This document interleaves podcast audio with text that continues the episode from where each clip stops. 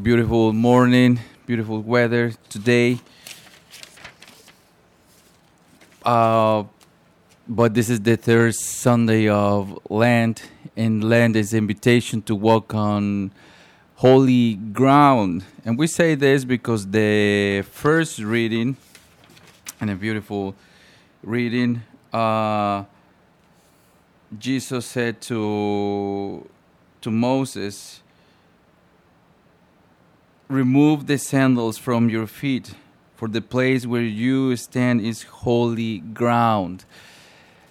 And today Jesus teaches us how to walk on holy ground. If you remember in the gospel, Jesus began his public ministry proclaiming the good news, the gospel. Gospel is the good news. This is the time of fulfillment. He said that, repent and believe in the gospel. And also we heard these words on Ash Wednesday. With these words, Jesus announces that the promised intervention of God has arrived. This radical transformation or conversion is a call God's doing. It is a grace and a gift.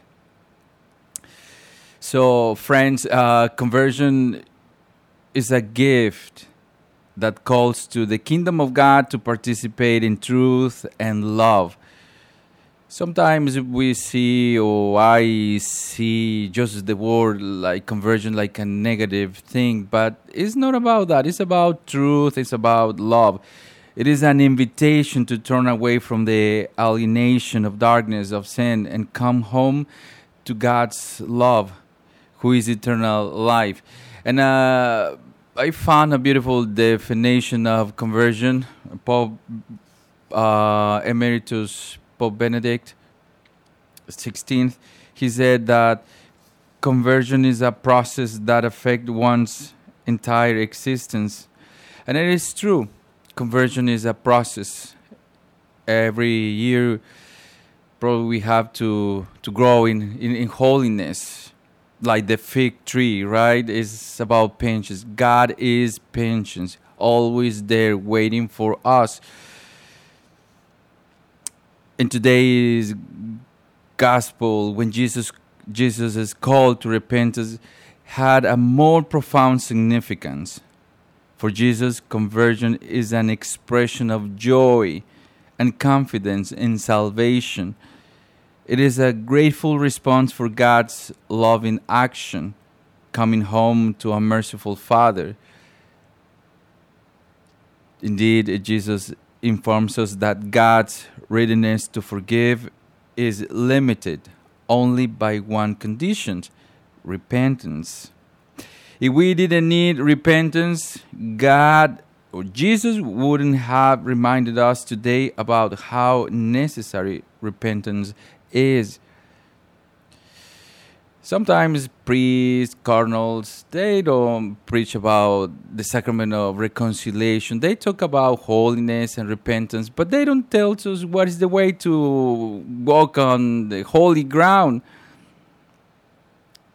I tell you, as a priest, sometimes I'm afraid to talk about this, right? I try to be sensitive, but at the same time I say, Jesus, if I don't say this, how can show my parishioners, faithful people, if the church offers this beautiful sacrament of reconciliation to walk on holy ground? The sacrament of reconciliation is called the sacrament of second chances, where we encounter God of mercy, who knows all our weaknesses. And you know what? When I hear confessions for kids and I have eye contact, I love that because they trust us like a father, like the son, and when I experience this, they encourage me to celebrate the sacrament of reconciliation. As Catholic Christians, we are blessed with a prominent, concrete way to repent as often as we need to. It's called going to confession. In the sacrament of confession, when we live it from the heart, we climb back into the arms of our Heavenly Father, hiding nothing, freely admitting our need for Him. Confession opens our souls wide to Christ's grace. It gives Him room to work in our lives.